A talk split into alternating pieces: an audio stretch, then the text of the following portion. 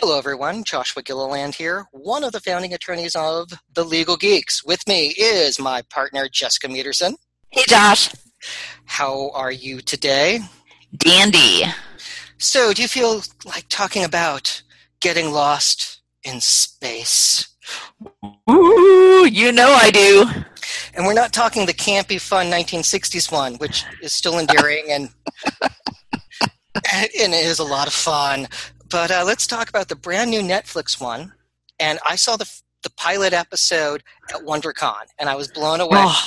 They had a panel afterwards for, I saw ten minutes of it with uh, the actors. And oh. It seemed like a neat cast. You know, they were very, very respectful of what's come before and thrilled to be part of the new project. And the characters were endearing. Great science fiction at its purest. I just finished the series today, uh, but we're going to wow. going to focus on the first one. Focus on the first one. Yes, which is the only one I have seen, but I do say I was blown away by it. It was, I wasn't sure really what to expect. You know, I'd seen the original kind of campy sixties one a few times, mainly as a kid, and even then I had known it was silly and goofy. So I was not, I really had very low expectations for this. Aside from Parker Posey, I've been a Parker Posey fan for probably over half my life now, which is aging me, but I love her.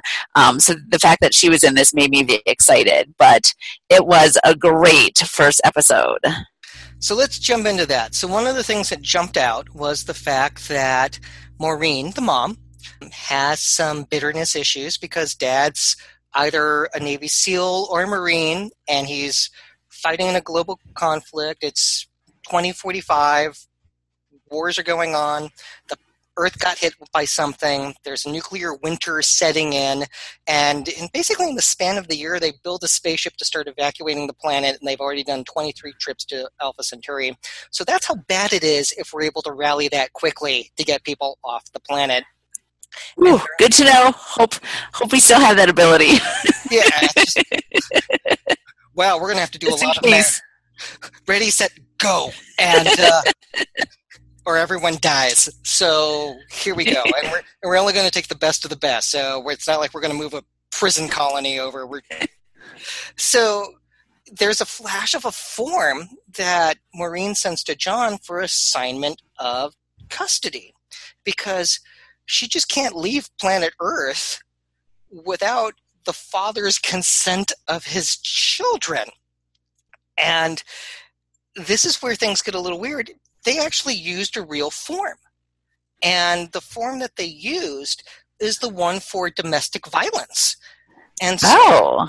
I was like, okay, so they found forms, and uh, so kudos there. They did pick a California form, but uh, it would have made more sense if they used one of the other forms that actually gets into not domestic violence situations, where it's the assignment of custody between a husband and wife who are still married and there's no divorce proceeding because it looked like Maureen was just going to up and abandon the marriage. Right. So courts look at the best interest of the children. If planet Earth is dying, it's, yeah, it's in their best interest for them to leave the planet. So yay. Yes. Father still gets visitation rights. So you just can't screw dad and say we're leaving because he chose to go defend what's left of America in whatever wars are taking place. And we'll talk about that, but, you know, he has his rights. So the fact he's there, I think that means he didn't sign, and that forced the situation where he had to go with them, which which makes sense. It is interesting. They were obviously doing flashbacks and trying to piece together the flashbacks and what happened when.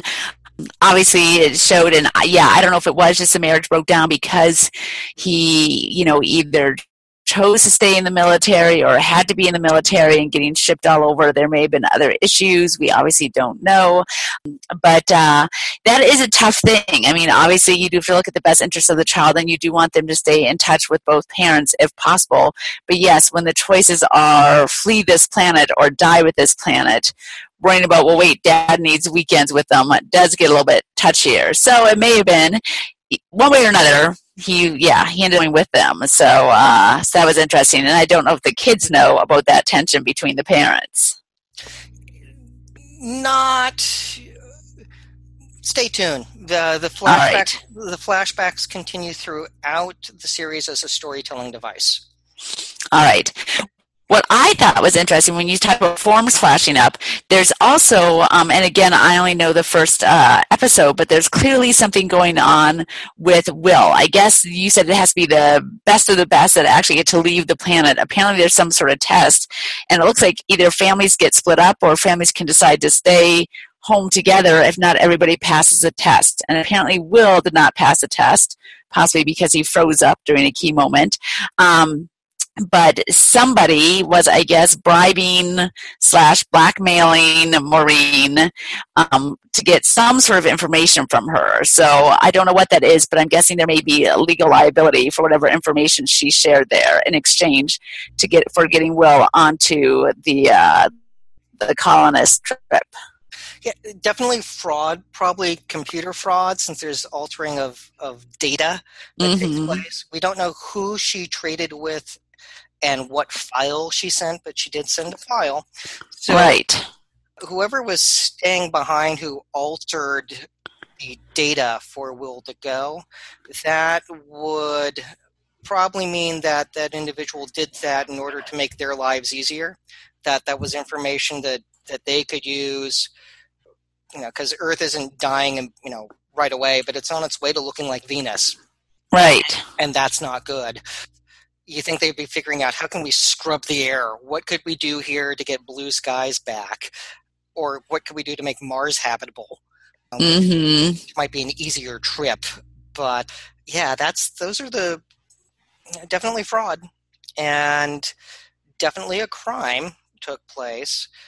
But well, and she may have been, I mean, my thought is, you know, either if she's working for the government or if she's working for a private corporation, um, she could be, you know, breaking either actual laws or breaking her contractual obligations if she's sharing proprietary information. If she's working without permission, that would violate, I'm sure, some of her employment agreements, could also violate other laws as far as, uh, yeah, improper use of I P. And I'm not sure who her employer is, but she would definitely get in trouble couple of different ways.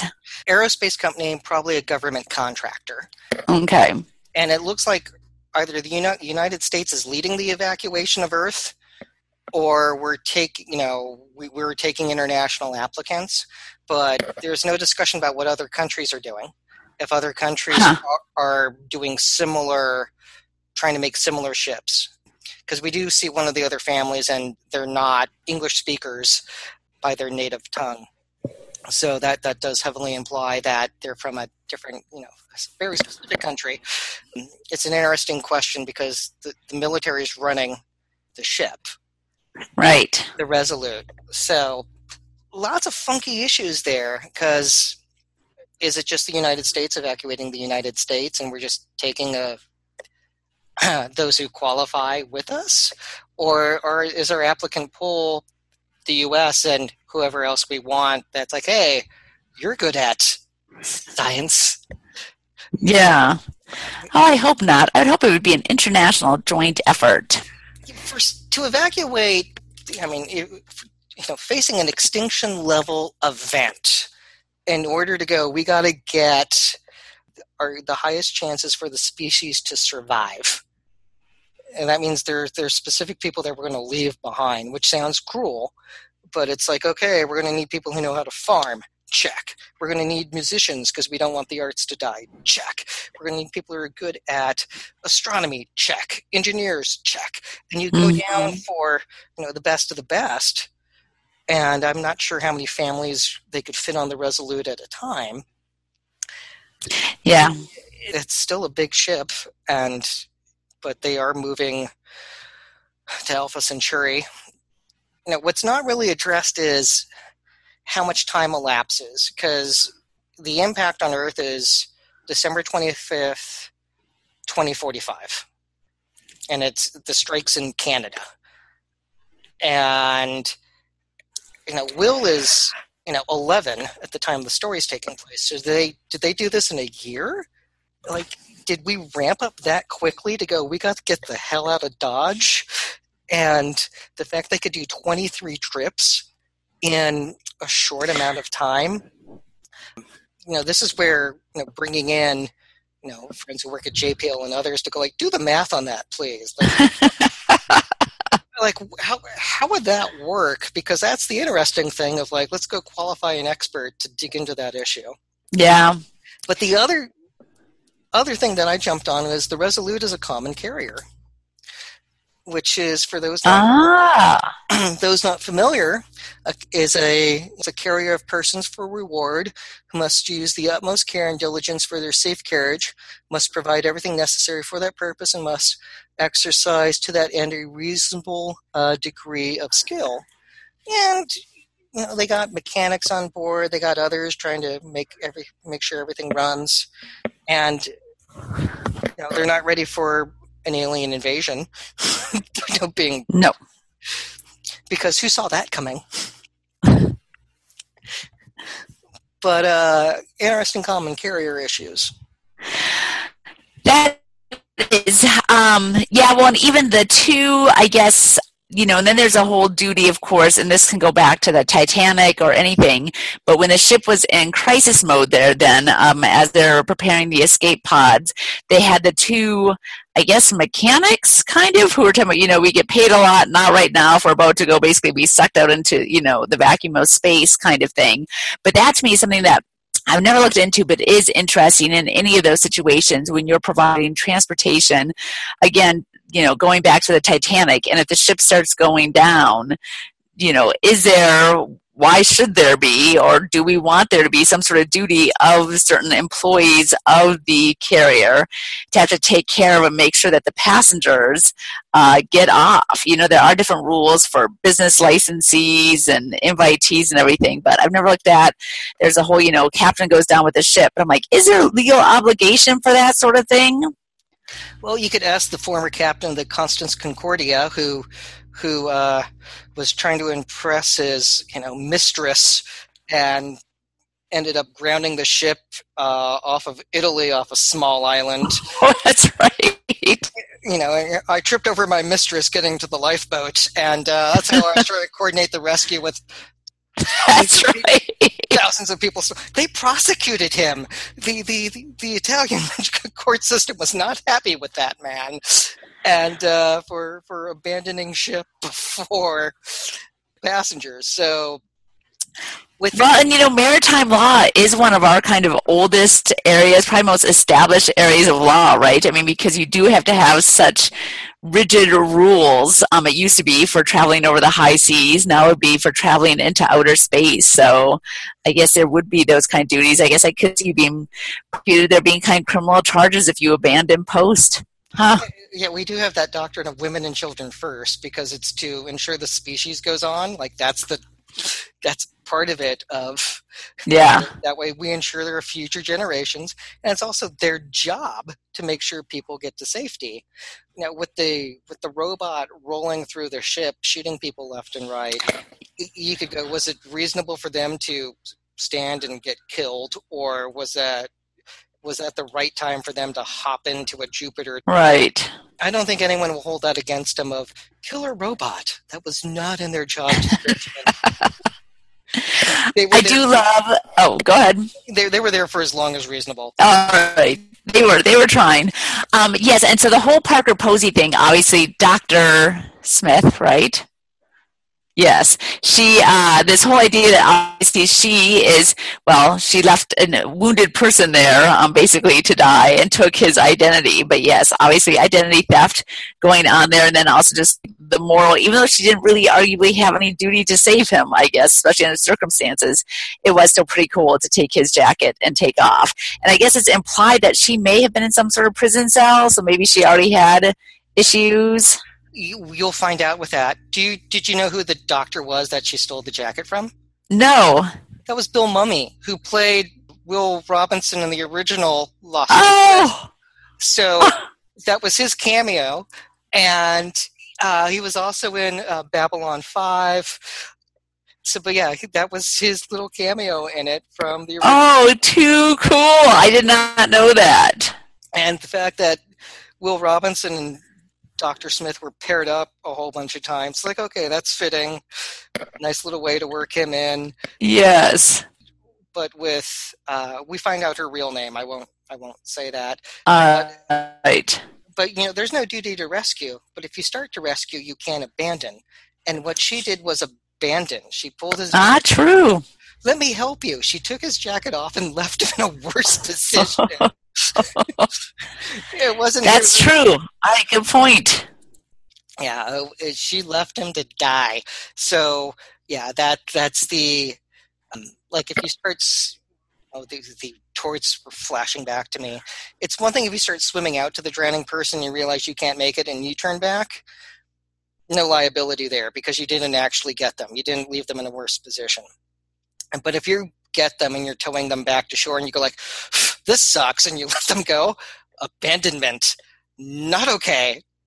And you left them in a worse position. So she left him to die. So that's leaving him in a worse position because she started to help. Good point. Awesome show. I really enjoyed it.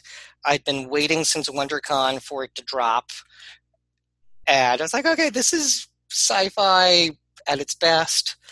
You know, I thought the original was very campy. Like I wasn't really into it. Maybe if I'd been born a decade earlier in yeah. the sixties, it would have more meaning to me. They really hit a home run with this, in my opinion. And the more you see Parker Posey, she is brilliantly a psychotic, evil character and a very bad lady. Very bad. Well, I'm sad that she's playing a bad guy, but I am excited to see her. I could see her being awesome as brilliant and evil. Yeah, so I'm looking forward to the rest of the season. She doesn't become a librarian at the end of this one. It's uh, it's very different, very different. So, so with that, everyone, if you enjoy our podcast, please leave a review on iTunes. Thank you so much for listening, and stay geeky. Stay geeky, America.